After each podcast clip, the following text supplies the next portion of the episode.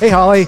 Hey, Dave. Welcome to the What Difference Does It Make podcast. So happy to be here today. What is happening? How you doing?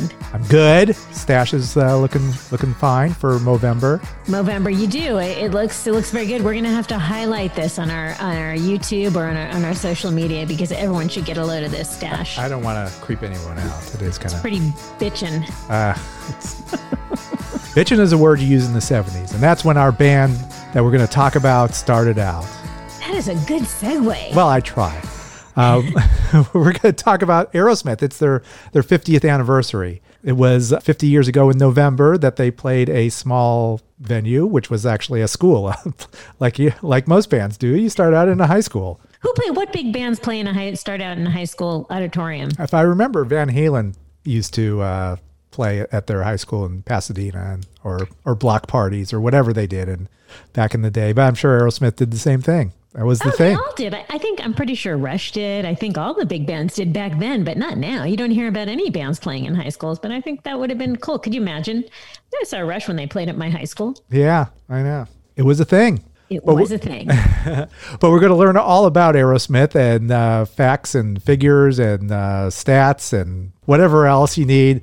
Uh, who are we talking to today? Holly we are talking to Richard Bienstock. He just wrote a book. Actually, he just made an uh, wrote an updated edition of the Aerosmith 50th anniversary, the ultimate illustrated history of the Bad Boys from Boston. This came out 10 years ago, and as we talk about in this podcast, the the band's uh, soap opera continues. There's always drama. There's always something going on with the band. So we're going to touch on everything old and things that are new and, and uh, everything Aerosmith. So let's welcome Richard Bienstock to the What Difference Does It Make podcast.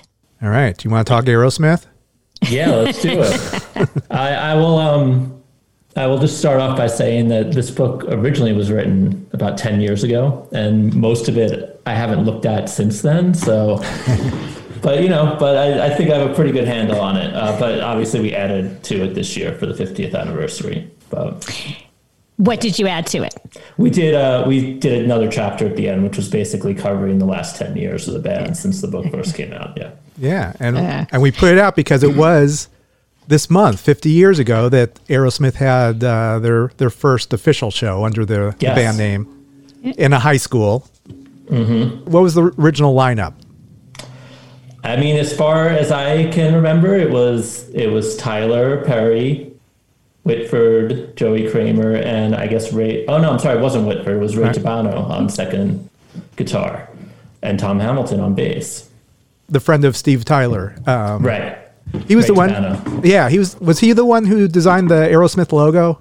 I believe so. Yeah, yeah, and he's still out there, sort of. You know, my my understanding, I think, is that you know, before all this COVID stuff, maybe you could find him playing in a bar in a cover band. I'm not 100% sure about that, but I think that he was still kind of out there doing it, you know, as a hobbyist. I gotta say, I love that so many of these bands got their start playing at schools, you know, high schools and, and totally. middle schools back then. It doesn't, it doesn't happen like that anymore. No, I mean, that's where I got my start. Um, it just, it didn't, it just didn't, you know, progress to arenas and stadiums after that. but what, it started the same way. So yeah. So so what is your Aerosmith story? When did you first hear of the band, and what what year and all that? Um, I, I don't even know what year. I mean, it, it definitely started early. I'm 44 now. You know, I would say so. I was around 10, I guess, when the Run DMC Walk This Way came out. Um, but which is kind of when I feel like they came back into the the public consciousness. But I was pretty into them already. I just I had an older brother. I have an older brother who was a fan. Uh, you know, we had. I definitely know my first Aerosmith record was that red greatest hits record, which I think came out in 1980 and um, was oh. actually pretty crappy because it had like you know right the edited version of Sweet Emotion. Like all the songs were like edited and cut in weird ways. Um, but so I do know by the time they kind of came back and they were on MTV and all that, I was already an Aerosmith fan and knew all the hits. You know, um, I would imagine probably the first song I heard was Sweet Emotion at some point on my brother's stereo. But but yeah, so it feels like they've just always been there in my life. Was that was it on cassette? The edited one? I'm sure you had it on cassette. It was, for, yeah, for I had it on yeah, cut for time, I guess, because you know you can only Right. put so. Yeah. Yeah. The radio And- and- version. yeah, and like actually sort of a weird sort of track list too, like you know stuff like I think like remember walking in the sand and it, which is good song, but not you know one of the nine mm. top ones, I guess. But but it was cool. It was a cool little compilation. Okay, I had actually forgotten. I, I happen to like that song. It wasn't my Aerosmith era, but I happen to like that song a lot. And I had mm-hmm. forgotten about it until I was listening to an Aerosmith playlist this morning. Well, there you go. Yeah. I like their version of it. I think it's Yeah, great. No, no disrespect. They just, you know, it, it, I'm surprised it made the cut, but Yeah, they've done, a lot of their hits were were cover songs. Yeah, yeah, they had some good covers there. You know, Yeah. Big Ten Inch, their first one. You know, I, There you go. Yeah, which maybe maybe that one should have been on it. You know, so, So did you- past? So did you work backwards? What was so? I mean, it's kind of interesting that you were like in the '80s. You discover probably from Run the Run DMC Walk This Way version. Uh, Mm-hmm. Were you a rap fan, or how did it come about for uh, to you to you know, to find this I band? mean, I was always just a rock fan. I mean, the early '80s was sort of the time of like classic rock radio coming in into the scene, also. So I grew up on like, you know, Zeppelin and the Stones and the Who and the Beatles and all that stuff, and Aerosmith. And then, you know, by by the early '80s, I got into heavier stuff. So by that time, I mean, at a very young age, I was listening to like Motley Crue and Ratt and all that kind of stuff, and Def Leppard, like the stuff that kind of took over MTV um, right before Aerosmith came back. Yeah. So by the time they came back in with Run DMC, I mean, I was definitely more of a rock fan than a rap fan, but everyone listened to Run DMC and the Beastie Boys and all that kind of stuff as well. yeah, early um, '80s are a were a bad time for Aerosmith. I would imagine you. I- I mean, as a kid, just kind of like, well, these guys are, you know, just kind of crap. I don't. I don't. Why are these guys popular? Because I mean, I, you know, I kind of Yeah. came in. Wooden would say crap. Uh, yeah, I would. Well, actually, I didn't because I, I people talked about Dylan and Neil Young Right.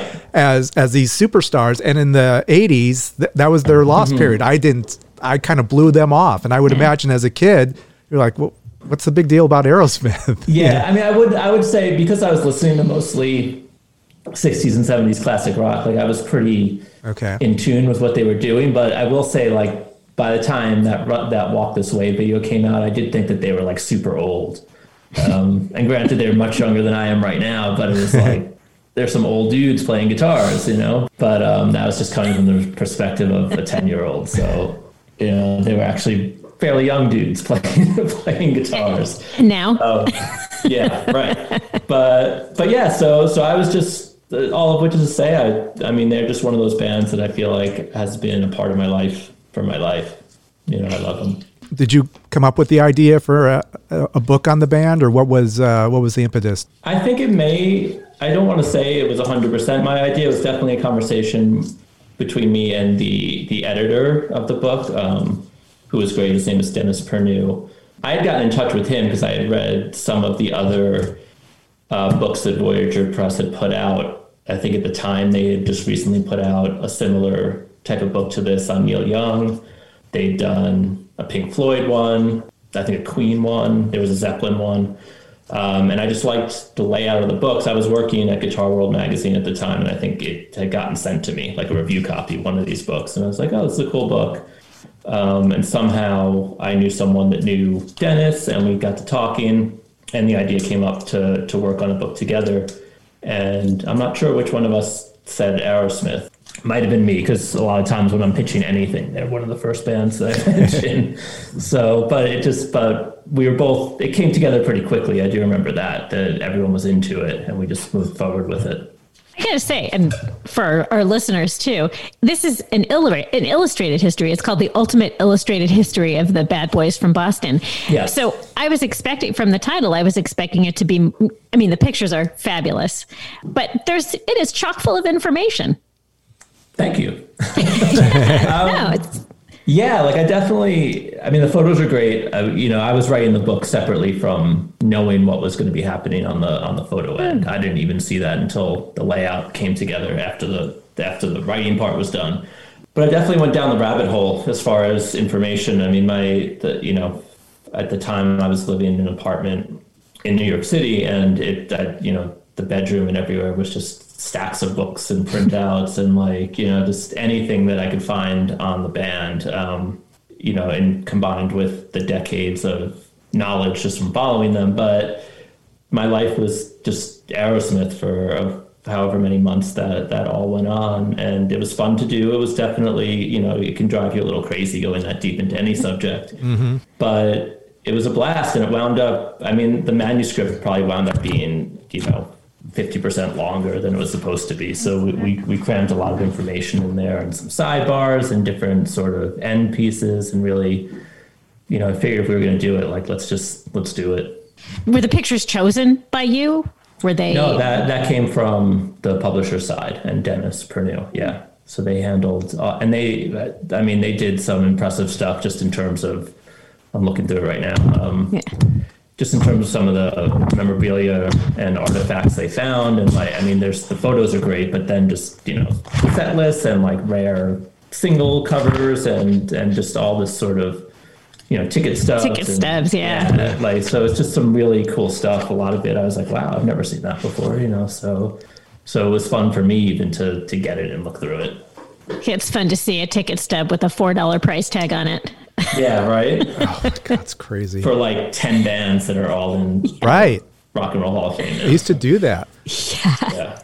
You know, I I love always the the start of bands because and um and just seeing like things that they that they had to do or places they had to play, mm-hmm. bands they opened up for. I mean, it's uh, you know, I I think you put in there they opened up for Sha Na Na at one point.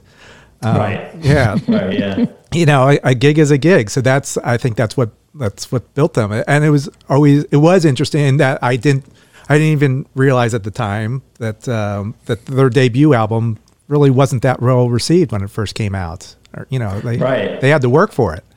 Yeah, and you see, and you see the story with a lot of bands, but really the ones that are successful. I mean, it's just you know, sure, there's all like the fun stuff and the partying and the and all that, but like they work so hard and they work all the mm. time and they play anywhere and everywhere and they live hand to mouth and you know they play with Sha Na Na, whoever it might be, and Sha Na Na's great. I mean, you know, I grew up listening to that too. Like, but you know, you you really you hope to get across with these types of in-depth you know stories how the work ethic you know and like how driven these people are because tons of people join bands and start bands and learn how to play instruments and all that.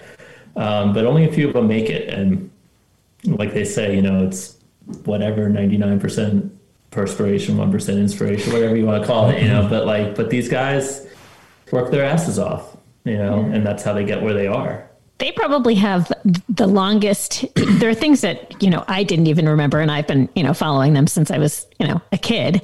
Mm-hmm. Things that i didn't remember. They have a lot i mean aside from the drug you know the debauchery all of that they have a long and storied history. And something i, I was read they seem to have sustained a lot of injuries. Yeah. Yeah there's i mean just it's funny because I think that was one thing I remember too about writing the book. Like you kind of figure at some point with these bands, because the the history, especially the early stuff, it does get really in depth and it gets very like knotty and tangled and granular. And you kind of hope once you get through that, and then you get through the glory years and kind of the breakup, and then they're back together and they're just kind of riding out this kind of elder statesman success. You kind of hope at that point you can kind of also coast on the book but not with these guys because it's like even writing this last chapter for this new version about what happened the last 10 years it's like it's it's so tumultuous especially for guys that are now in their 60s and 70s like there's a lot mm-hmm. of physical and mental and emotional anguish going on. Yeah. and it kind of never let up for better or worse. You know they're still here. Makes for a good book Yes, that, that, maybe that's why they did it. You know, just to to give me material. did you get the band's blessing at all? Uh, did you talk to anyone from uh, from the band? Yeah. Not for the book, but I have interviewed them many times over the years, um, and a lot of that is in the book. Um, and for you know, I write for a lot of different outlets, but my main outlet over the years has been uh, Guitar World magazine and I spent a few decades there as an editor in different capacities. So during that time, I've talked to Joe and Brad, and in particular Joe, a mm-hmm. lot. You know, so a lot of that material is in the book. Yeah, uh, it is interesting though that as great a guitarist as Joe Perry is, back in the day, some of these songs he wasn't. Uh, uh, was he not skilled enough to like, play the lead on uh, on like these early albums, or what? Uh, what what is the story of Joe Perry and, and his studio work? The um, well, the the sort of the train kept a rolling, yeah. you know, Steve Hunter, right? Stuff. Um, well, you know, as far and it's always been a bit convoluted. As far as I know, I feel like that is the only song. Maybe there was one other on the record. I don't remember where that ever happened. And I think it was probably just one of those things at the time, like producer's choice. You know, again, it's not something I really, I don't remember exactly what's in the book about it. Um, and it's been a while since I've kind of revisited that, that story. Uh, but yes, Joe is not playing the lead on the train kept rolling, their version of it on Get Your Wings. I don't know that it was anything in particular. Maybe Jack Douglas thought Hunter would do a better job who knows? I, I imagine it's one of those things like Joe clearly was playing all these other solos at the time. He probably could have done that one. You know, it's not the only time something like that has happened with a band. So maybe it was just kind of a spur of the moment choice that made it easier and quicker to get things done or to get where they were trying to go. I don't even remember if it was something that, you know, had Joe's blessing or the band's blessing. It, it, was portrayed as he was agreeable to it, and um, Brad Whitford too. I think also okay. didn't, yeah, play on it. Yeah, yeah. I don't. I, I think that's right. Because um, I've I've heard this happening with other bands too, and it's not always such a comment on their their skill, or sometimes it's just wanting a specific thing in that song. And I wouldn't want to put words in anyone's mouth about why that was done. But yeah, but I think otherwise it's always been them, and it's always been one of those things too where I mean, Joe is clearly the guy out front, but everyone knows that Brad is a great guitarist as well, and, and some of his leads, like stuff like Last Child, is the stuff that people really celebrate and love, you know. So it's so these guys these guys certainly have the skills. So I don't I don't really know why that happened at the hmm. time. All right, we're in the middle of our fascinating talk with Richard Bienstock, he of the Aerosmith 50th anniversary book. We'll be right back. Pantheon podcast listeners. Christian Swain here to tell you more about my experience with Raycon earbuds. Our family now has three pairs of Raycon earbuds around the house, and my wife just grabbed a pair of the Headphone Pros to replace some headphones from a company that was double the price. And yes, she loves them. Now, if you haven't pulled the trigger on a pair of Raycons, or even if you have, but you're in the market for another pair because they're just that good, well, now is the time to check them out because they just launched their upgraded model of the best selling everyday earbuds.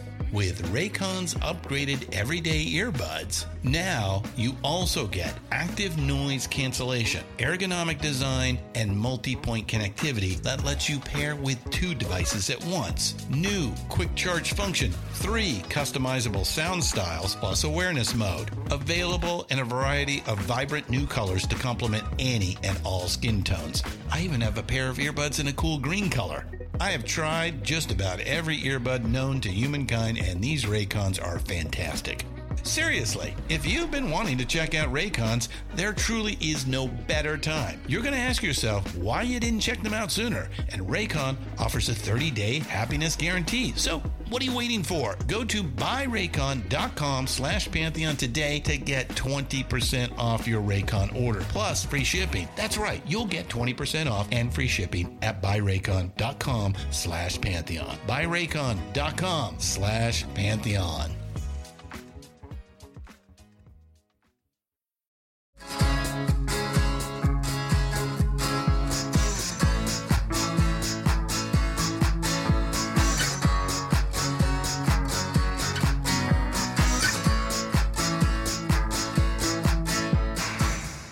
And we're back with our interview with Richard Bienstock, author of Aerosmith 50th Anniversary, the ultimate illustrated history of the bad boys from Boston. What is your impression of Joe Perry? You've talked to him a number of times. What uh, Yeah. what's he like? Obviously, he's driven. What is his approach to guitar? Joe has always been great. I mean, I've had the opportunity to to actually go and spend time at his house a few times for some of these interviews near in the Boston area. And also at his house is where they have he has the studio, the Boneyard, where they've done some of their recordings. So getting to go down there and see all the guitars and just all the equipment and everything, and, and even getting to to sort of play with him a little bit. Um, you know, he's just a really he's a very natural player, and he's very he'd probably be the first to tell you like he's not the most technical type of player, um, which is fine. That that doesn't really mean anything in the long run. But he has such a this. I mean, maybe even Brad is the more technical of the two. Um, they would probably say as much. But Joe has such a particular style and sound and and touch where you just know it's him. I mean, I can hear a lead guitar part and know that it's Joe just because I've been listening to Joe for 40 years, you know. So like you you know his sound and not and you don't know that with every guitarist. Like that's a special thing when somebody has that. So to get back I guess to the original question a little bit more, you know, as far as Joe's approach and and again like I've only probably the first time I interviewed him was, you know, like early mid 2000s but at that point already, I mean, he's he's like an, an older statesman. Like I, you know, his whatever he approached, whatever his approach to the guitar is, it's probably much more relaxed at that point than it was when he was younger, and it's just very natural. He picks it up, he plays like him, but he's very in touch with the instrument. Like he picks it up, and it's just sort of, it just seems a lot of these guys, it, it just seems like a part of them. It's an You get- extension of him for yeah, sure. it's you get it. It's you get that feeling from him when he's playing. And personality wise, I mean, he was always super laid back and and very open to you know any sort of question and very welcoming. You know, I like him. All right. Well, so then let's go to the early 80s when Aerosmith did not have Joe Perry and there was Mm-hmm. the Joe Perry Project. Have you uh, revisited those? I mean, when you were doing the book, I'm sure you, Yeah. you kind of went down the hole and listened to those albums. What What's your impression now of those records? Is it, did Aerosmith need Tyler and? Perry? They need, you know, Yeah. the, they need to have each other. You know, it's like Jagger and Richards and, you know, like every classic duo. Um, Sure. But, but, but they're not that those records aren't that bad actually. I mean, but uh, what do you what do you think of those and wait and the Joe Perry project? Yeah, well, I mean, you can. I mean, you can look at the Joe Perry project, and then you can also look at the Aerosmith record without Joe and Brad on it, um, which isn't terrible either. Um, you know, probably not their worst record, certainly not their best either, but. Um, but there were a few good songs on on Rock in a Hard Place. As far as the Joe Perry project, the first Joe Perry project record, Let the Music Do the Talking, I think honestly is like almost as good as Danny Aerosmith record in my opinion. Like I love that record. Yeah. Um, I love Joe's kind of, you know, Joe's Joe's singing style is probably an acquired taste, um, but I love it. Like I love the sort of laid back, like speak sing, you know, mm-hmm. speak singy type of thing he does. Very different, obviously, from what Yeah. Tyler does, and I love Tyler too. But I just love what he does on that record. I think the songs are great. I think his his guitar tone's great. You know, I think after that first record, they get a little a little spottier. Partly, you know, because Joe clearly wasn't in a good place in his Right. in his life, and there was a lot of turnover in terms of the the band members as well. He does more. He does less singing. He doesn't sing everything on that first record, but he probably half of it. I don't really remember exactly, but I think he does less as time goes on. And I think also those Joe Perry project records start to fall victim more to that 80s type of sound, like the, you know, the big reverby drums and just uh, that, that sort of outdated sound. Whereas the first record sounds like a 70s record, even though it's like 1980 or whatever. But, but yeah, like that first record, I think is just awesome. And I think probably his version of let the music do the talking is better than Aerosmith's version of let the music do the talking, you know? So, so I, I dig him. Talking about the this big 80s sound, Aerosmith comes back with these, you know, their their permanent vacation and and mm-hmm. and mm-hmm. then pump, you know, just like these this one two punch of like Sure. here we are. The the singles are great. What do you do you like that sound of Aerosmith? I mean, I guess you were probably you were like right in the thick of it that, you know, as a teen. Do you do you like listening back now on on uh, those those albums? Do you like those albums still? I do. I'm not a huge fan of Permanent Vacation, and I don't. I wasn't even at the time actually, which was interesting because I was I was like super deep into all that type of music at mm-hmm. the time. Um, you know, the hair bands and all all the bands that sort of Aerosmith spawned. You right. know, whether directly or indirectly. But I remember being sort of under. I remember wanting to like that record more than I did. And even at the time, only being like, you know, 10, 11, 12 years old, but like really just wanting to dig it more than I did. Like, I, you know, I didn't lo- love like Ragdoll or Angel or mm-hmm. any of that stuff that much. Pump, on the other hand, is just awesome. Like, it's just, I don't know what the difference was in between those two years. Probably permanent vacation, they're probably still kind of getting their feet back under them a little bit from, you know, the, mm-hmm. the downtime and like getting clean and all of that, and maybe even just learning to play together again. And, and it's also a little bit more of like an 80s sounding record. Yeah. Um, whereas Pump comes out, I guess, you know, 1989, I think. And it's just, I mean, it sounds great. The energy is like off the charts. The songs are great. And like, you know, Tyler's funny again. The, the playing's on fire. And just, you know, I think that Pump is as good as anything they did in the 70s. And, you know, I probably would put on something from the 70s first because I, you know, I just kind of preferred overall. But you can't deny what they did on Pump, especially the first side of that that record, which is when there were sides to records. But like I, I've always felt, I mean, you listen to the way it starts. You know, you go from like I think it starts with Young Lust, and then it's F I N E, and then right into Love in an Elevator, and like those three songs just like explode. Mm. and it's just doesn't let up and it's just like it's just so energetic and so vibrant. And i really just think that that was another high point for them. And they looked great at the time you know they looked healthy and and it was to me that was sort of i mean permanent vacation was the comeback but pump kind of seemed like the the turning point you know where they really were like a force again to look at it objectively, you know, if you're a fan of the early stuff and then to, to hear what they were putting out in the 80s, if you just, if you take it them as separate entities almost, you can appreciate it more, I think. I think so, yeah. And you even, you know, and I'm speaking to someone, I never saw them obviously in the 70s, but I did see them around the time of Pump.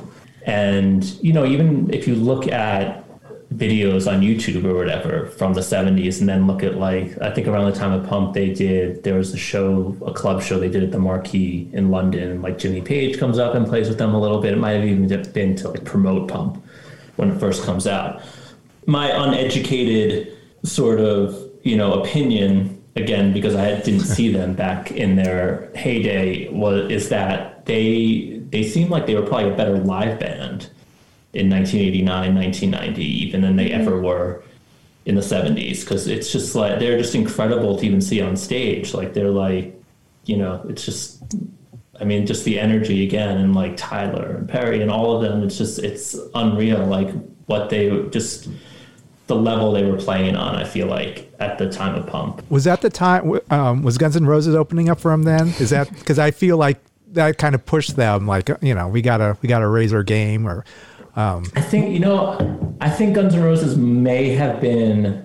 Was that? I don't know. They may have been permanent vacation actually. Yeah. You, yeah, I'm yeah, trying to think of the time. Was, yeah. yeah, because that was the first, yeah, that's yeah. But I saw that because I saw them on the Pump tour, and I think like Skid Row was opening for them. You know, and Skid Row were great at that time too. Um, but but yeah, but you know, all these new bands were coming up that really sort of idolized Aerosmith, and you know, I mean, yeah, Guns N' Roses weren't on the Pump tour, but they had been on the tour before. So maybe even going into the studio the next time, which would have been when they made Pump, it's like they're very aware of these bands that are sort of, you know, taking what they had done and bringing it to the next level. Mm-hmm. And a lot of them doing it in a very good way, you know, like like Guns N' Roses, um, who were always very open about their love for Aerosmith.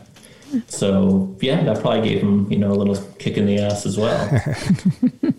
Did you see? You saw uh, the metal year decline of Western Civ, the metal years. Sure. Yeah. Yes. I. I what were your yeah, and like, yeah. Aerosmith don't look that good in that, right? Know? And like they're, I guess you know they're probably like I guess they're cleaned up at that point. I don't know. That's kind of like right around, mm-hmm. but like they're not. You know, they still seem a little bit shaky even when they're talking, you know. So, but yeah, so, yeah. I always remember because everyone had the scar, you know, like all these bands had scarves around the their microphone, and they're Mm-hmm. asking them where where'd you think of that idea? Oh, I don't know. I don't know what that. Right. just made it up. I just made it. Yeah, it just seemed like a cool thing. But yeah, everyone Right. everyone was paying homage to to to Tyler. It's all Tyler. Yeah. Yeah. Th- this whole this backward masking on sweet emotion is that do you know that to be true i never i never tried it myself where he was Oh, I don't even know. Like, what? what to, do you know what they what they supposedly say? Or it was something about saying goodbye to their their manager that they frank the the manager early oh on that yeah, they were.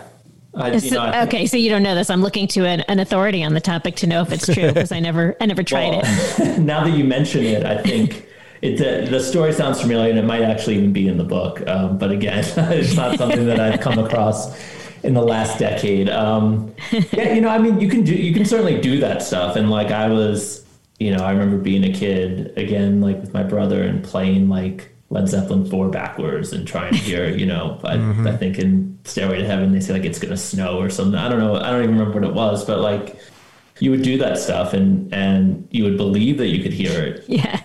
I don't remember if we actually did hear it, but but yeah, you can do that. You could, you could certainly do it. So Yeah. I might have to go whip out my vinyl after this and try it out. That's right. Before we had the internet, we had word of mouth. You had to you had to hear it on the street. Yeah, I mean, you could actually you could probably even just go on YouTube and type in. I'm like, sure you it know, is. Yeah, I'm sure it is. For, for only 20,000 opinions. And Right. yeah. You're an author. What do you think of uh, both Steven Tyler and Joe Perry wrote uh, memoirs? What, what do you think of those? Do you like those books? I thought they were really good. Um, the the Tyler one was more. Uh, it was very, for better or worse, it was. It sounded like Tyler. You know, like it sounded. It was Well, like you would hope like- so. Yeah, it was almost like just somebody recorded him and then like just transcribed. Transcribed. It Yeah. paper. yeah. Um, I, I think I remember like there might have even been some things where you're reading that and you're like, well, that's not correct, you know. And like, and again, like someone's memory is their memory, but you know, you're like, I don't think that's the way that happened. um, or even like, and not stuff that it's like my opinion versus his. It's like when something like came out or was released, you know at the end of the day, that doesn't really matter that much. I mean, you definitely get the vibe from him and you get where he's coming from. Um, you know, Joe's was more straight ahead. It sort of like matches the- kind of the way their personalities are. Like Joe's is more sort of just dry and honest and laying the facts out, or at least what he sees as the facts. And then Tyler does it in his Tyler way. The book that was really great was the Walk This Way book, which was the band autobiography that came out, Yeah. I guess, in the 90s and was sort of like an oral history Yeah. where they're all speaking. Um, and that was really, that was, I thought, an excellent book. It was obviously something that I read while researching my book. Um, probably read even more than once. Um, but I thought, I thought that as far as band biography, autobiographies go, that was a really well done book. It's funny. I think Dave and I eh, we we've talked about this recently about how when you're reading a, a an autobiography, when an artist who's been through so much and they can recall such such a incidents with such clarity, you wonder is that really how it happened? But you have no Right. nothing else to go by. Right. Yeah. Yeah. yeah. Um, yeah. I mean, I mean, the joke people always use is like Nikki Sixx's Heroin Diaries book, and like how when he's, you know, ODing in a closet, like he also managed to um, do his his journal entry for that day. Um, but you know, it's it's it's it's a book, and and you read it, and you sort of suspend disbelief, and and you know, go from there. Creative license. It's their story. Sure. Yeah. And you know, well, we haven't even touched on the other three members of the band. You, you got Joey Mm-hmm. Kramer, the he's amazing drummer, uh, Brad Brad Whitford and Tom Hamilton. Um, Yeah. What can you just kind of touch on what they led to the band and and how they, you know, without those three guys, there there is no Aerosmith really. You know. Yeah, I mean they're all certainly important to the band, and you know some of the guys have been in and out of it, like Joey Kramer, obviously, even very recently. Yeah. You know, there's also something to be said for the fact that this is a band that's been around 50 years and today has the same lineup that they had on the first record, and I don't really know any other band that has done that. Um, so clearly they're all important, you know, for what they bring musically and also just to personality wise to the mix. Um, Brad is like we were saying earlier, he's a great guitarist. A lot of people think of him as more of the technician type of guy uh, than Joe. And then, you know, Tom, as as Steven Tyler says at every show, introduces him as the guy who came up with the sweet emotion bass line. And, you know, you do that and sort of what else do you even need to do? right. That's enough right there, but he's obviously great otherwise. And then Joey, and it's probably in my book and certainly in these other Aerosmith books. Like there's there's always it's always been well documented, sort of the grief that he has gotten from Steven Tyler over the years. Tyler also being a you know sort of alpha personality and and a drummer originally, so yeah. he he sort of picked on Joey Kramer a lot. But Joey Kramer's a great drummer, which is probably why he always stayed there too. And he's one of these guys, you know, a big key to the Aerosmith sound is that funkiness that they have, especially in the 70s. And a lot of that's Joey Kramer. And I think what's great about what he does is uh, when a lot of these rock bands try to get funky, they sort of get very like, I don't know the way to put it, but they get very um, sort of overly funky in the sort of idea of what you think a funk rhythm is. And like the, they get, they sort of overly complicate it. Whereas Joey Kramer and stuff like you know Walk This Way even or Last Child, like he's able to to bring that element to it really by playing just very very straightforwardly, but very very heavily in the pocket, and that just that really brings it. It's not about doing these slippery little fills or kind of showing off, but like he's just he's he's solid but really loose at the same time, and I, and that's a big part of the Aerosmith sound. Yeah, you're right. Sometimes they, it sounds a bit contrived when they try to mm-hmm. get funky, when right. bands try to get funky. Yeah. All right. So, yeah. should, should, we touch on the? I want to touch on the play, time when they weren't funky at all. There's the "I Don't Want to Miss a Thing" song. Uh-huh. The, the big. I mean, that's you know the power ballad. Um, I guess this is a song for. I guess they, they did it for for Live. What was what was the band mm-hmm. entirely into that? I mean, it was their only number one, so I, am sure right. afterwards they all loved it. But uh, you know, what yeah. what was this, the feeling at the time? I don't think at the time they loved it, except for um, I imagine Steven Tyler loved it, and I imagine that's why it's why it happened. You know, again, I can't speak for for them and to say, oh, you know, Joe Perry didn't like it, and that, but maybe he didn't. But what I do know is because I remember, I think the first time that I did interview the guys, it was when they were doing. They had a greatest hits record that came out in the early 2000s called, I think it was called Oh Yeah, is when it came out. And I went to Joe's house that time and I interviewed, I think it was Joe, Brad, and Tom were there. Mm-hmm. And we were just talking about, so because they were, because it was the greatest hits record that was coming out, we were talking about all the hits and all that. And we did wind up talking about I Don't Want to Miss a Thing, which was just a few years old at that point. And I think it was Joe who made the comment, you know, that it was that he didn't love it and that you know he, he said in 10 years time you know we'll still be playing sweet emotion at every show but we won't be playing i don't want to miss a thing you know it's almost 20 years later and they play i don't want to miss a thing at every show yeah. like that is you know that has never left the set list um, so all of which is to say it's probably grown on them over the years and also it's just it's undeniable whether they like it or not, people want to hear it, and doesn't mean they have to play because they have plenty of other hits that they could play, and people would not go home not satisfied. But it's an acknowledgement that like people want to hear the song and it means something to people, and you know maybe that's enough to to keep it in there and to keep playing it. What's the song that means the most to you when you think Aerosmith? What's the number one cut that you put at the top of your playlist? Um, my number one you know, I think I've always loved the song Draw the Line. I think it's a great song. Um, you know, loved it since I was a little kid. I feel like more recently it got more sort of spotlighted at their shows. Like a lot of times it's been the opener recently um, over the past however many years. And I just think like, I don't know, it's got just a great groove to it. It's got great lyrics, a lot of attitude. I, I, love, you know, where it kind of breaks down in the middle and then it comes back up and and Tyler just sings that last verse and that super high screech, mm.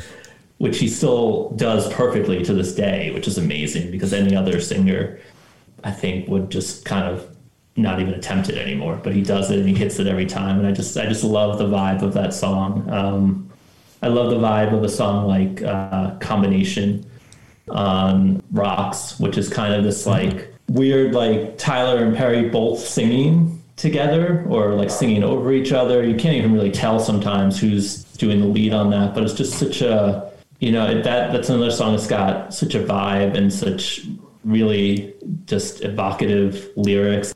You know, I think the thing with Aerosmith is like, especially nowadays, they're such an institution. They're all, and I mean, they're like, sort, they're family friendly at this point. I mean, to, yeah. you know, let's be honest, but you hear some of that type of stuff and you kind of remember like they're, they were this sort of dirty, like ratty, drug addled, you know, blue jean, like guys in the 70s. And like, you know, you kind of hear that seedy underside of where they're coming from and that sort of outsider thing that they don't have anymore on, on a song like that. And, and that's, I think, what I really love about it. Well, you touched on family friendly, and I guess um, that kind of led to uh, Tyler being on American Idol and being a, a judge, and mm-hmm. that kind of almost broke up the band once again. Yeah. Um, well, and what officially? What I mean, I, you've talked to Joe Perry. Have you? Did you talk to him about that or that's that situation? I did. I talked to him about it. Um, one of the interviews I did with him, I think it was right when that was happening. I think it was either right before Tyler went on American Idol or right after, but it, it was you know, he he talked to and he talked in other interviews at the time about it, but he definitely talked to me about the fact that like I don't even think that they really knew it was happening until it happened. You know, they might have found out about it in the press or I don't know, yeah. but but there were clearly things going on behind the scenes. But he was not happy about it at the time, and he was it was it was during that time where I think he might have even said, you know, Aerosmith will continue with or without Tyler. Like they might have been talking internally. Yeah. About whether he could be replaced and I don't blame them for thinking like that. I mean, they probably felt pretty betrayed, but you know, Tyler, I'm sure would have a million reasons why he could justify doing that. You know, that you can't really get into sort of the inner workings of these guys and the ups and downs over all these decades. But I do remember at that time he was he was not happy. Um, and clearly, you're not going to replace Steven Tyler and Aerosmith, but nor do you need to because Joe went out and he did a solo record and he did solo tours, and like you can just he has his own material to stand on anyway. Mm-hmm. But yeah, you know, and I think the the interesting thing that I would say about Steven Tyler too is just you know he did all of that, and it's just always and I don't know if it really you know helped his reputation or hurt it. I don't know that it really matters anyway but it still it was just amazing when he came back to Aerosmith. Like I feel like every time I've seen Aerosmith over the past ten years or whatever, I'm always thinking like, eh, it won't be that great. Like they're getting older. You know, Steven Tyler has all these health issues. He's been on TV, blah blah blah. And I'm always just amazed at how good the band is, and really especially how good he is. Like I don't know that there's any other guy from that classic rock era. I mean, you can like his voice or hate his voice, but his voice still sounds exactly like his voice did 40 45 years ago. Like and he hits every single note and he you know scats and ad libs and doesn't you know gasp for breath and he runs around he dances and he you know humps the stage and does whatever else he's going to do. But he does it at 72 and he sounds phenomenal. And like i don't think there's any other singer from the 70s or that that still that that hasn't changed something that has told the band to tune down a step or you know doesn't sing every word or doesn't hit the high notes. But he does he does it all and he does and he's incredible. He's like this weird force of nature. It is a freak of nature thing yeah for like sure. you know despite what he's done to himself over the years. Yeah. so what would you say? Best american band American rock band? What do you think? Where where would you what, if you're going to rank your your American rock bands? Where would you? Uh, They're pretty high up there. Like I don't know. You know, I love. I don't know. I mean, I love the bands everyone loves. I, I love ACDC. I love Led Zeppelin. I've all, but none but of these bands are American. Right. So yes. Yeah. so they might. Yeah. So they might get it. Um, you know, they're certainly if they're not the top, they're they're certainly one of the top. You know, you can't you can't deny that with them, and they're still they're still going. Like if they if we weren't all stuck at home right now, they'd be yeah. out on the road and like I'd be going to see them and, and it'd be a great show. I mean, I saw them at the I saw them in Vegas. Was yeah, what was that like the residency? Because I yeah. never got a chance to see that. Yeah, that was great. I went to opening night, um, and I did a story with with Joe and Brad for that as well, and it was great. You know, I think uh, again it was a little bit weird because they they opened the show. It was this great sort of video montage, and it went on for like a half hour, their whole history, and like you know, you're seeing. But I think that maybe they read their audience a little bit wrong because I'm sitting there, and it's like the people around me. I mean, they're people in Vegas, you know, and like you go to Vegas and you're like, oh, Aerosmith's playing, like I'll go see that but these are people that want to hear dude looks like a lady and you know or walk this way and sweet emotion or whatever i don't know that they care that much about seeing Sunapee, New Hampshire and the barn where they rehearsed and like, you know, and Ray Tabano and all this early stuff. Like they don't know about any of that stuff and they're not they're not that kind of fan. But the show was great. You know, they it was a good mix of, of songs and, you know, it was a cool setup and the sound in that room was great because it was made specifically for that room. And again, it was another one of those things where I went in. It had been a few years since I'd seen them. And I was like, eh, I don't know. We'll see how it goes. And like, I was like, they're son awesome. Of, son of a bitch! Look at that. they did it again. Ah, well, yeah, this has been great. Um, I, I, really appreciate. Uh, I, I, could talk Aerosmith for a while. This is fun. Yeah. I could. I could do a whole episode on Joe Perry. Yeah. All right, let's, we'll, let's we'll do, do another we'll, one. You know, one episode on each guy. Yeah, yeah, exactly. There you go. We got a podcast, a new podcast. This has cool. been great. Thank you so much. Uh, yeah, I really appreciate uh, you you taking the time and talk Aerosmith yeah. with us. Same, Thank yeah. you. I appreciate you having me on. It was, you know, again, just like you guys, I'm always game to talk Aerosmith or, or anything else. Oh, we're marking you down as friend of the show. So every yes. time uh, we need an, an, authority figure, we'll reach out to you. if you need any comment, just call me up and I'll, yeah. I'll, just, com- I'll just comment no matter what, what it is. What do you yeah. think Richard thinks of all this? Let, us give him a call. It's shit. It's, there it is. shit sandwich. Boom. yeah. Whatever you need. But yeah, I appreciate it. So that was cool. That was okay, bi- that was that was bitching. That was rad. That was totally awesome. oh, that was 80s, which is fitting. That was so great. I really learned a lot of things about the band I did not know. That was uh, super cool. Yes, and you'll learn even more by digging further into this book because uh, you know when you get a box set of a of a band, you usually get a small booklet and some information and a uh, little ephemeral type stuff. This book is chock full of it. Yeah, the photos were great. The photos and all the, I mean, the ticket stubs. That was really fun to see. That's right. I want to pay four bucks and see Aerosmith. yes. Let's go back in time and do that. Oh, those were the days. I bet he waited in line at Ticketmaster to get that ticket. Yeah. Or your local, let's see, in Boston, it was uh, Newbury Comics. I'm sure you had to wait in line at Newbury Comics to see your Bad Boys of Boston. Whoa, good call. Yeah. You just have that knowledge stored away. That's right. Well, I, I know that and the Toxic Twins. Who are the Toxic Twins, Holly? The Toxic Twins, of course, are Joe Perry and Steven Tyler. So it was great to to talk about the band. At the end of our podcast, we locked him in. He said he's a friend of the show. So as friend of the show, we can call him at any time, and he will be on our podcast. no, it was great. Thank you. Thank you. Thank you to Richard Bienstock for talking to oh. us about his Aerosmith book. Big thank you to Steve Roth, he of the Quarto Group, who helped to hook us up with our new friend, Richard Bienstock. Thank you to Holly, always part of the podcast and uh, my, my favorite partner. And thank you, Dave. Thank you for being a friend. ah, very nice. Well, you know, it is Thanksgiving's coming up, so you know, I'm thankful for you, Holly. And I am thankful for you, Dave. Well, thank, thank you. you. For you are you are the best and perfect partner. I'm, I'm going to save that leave one. that in. yeah, I'm leaving that in. On that same thank you note, thank you to our audience for listening to the What Difference Does It Make podcast. And please follow us on, on social media. You can find us everywhere at What Difference Does It Make podcast or WDDIM podcast. WDDIMpodcast.com if you want to sign up for our monthly newsletter. We are a proud member of the Pantheon Podcast family. So until next week, this is Dave. This is Holly. Check you later. Over and out.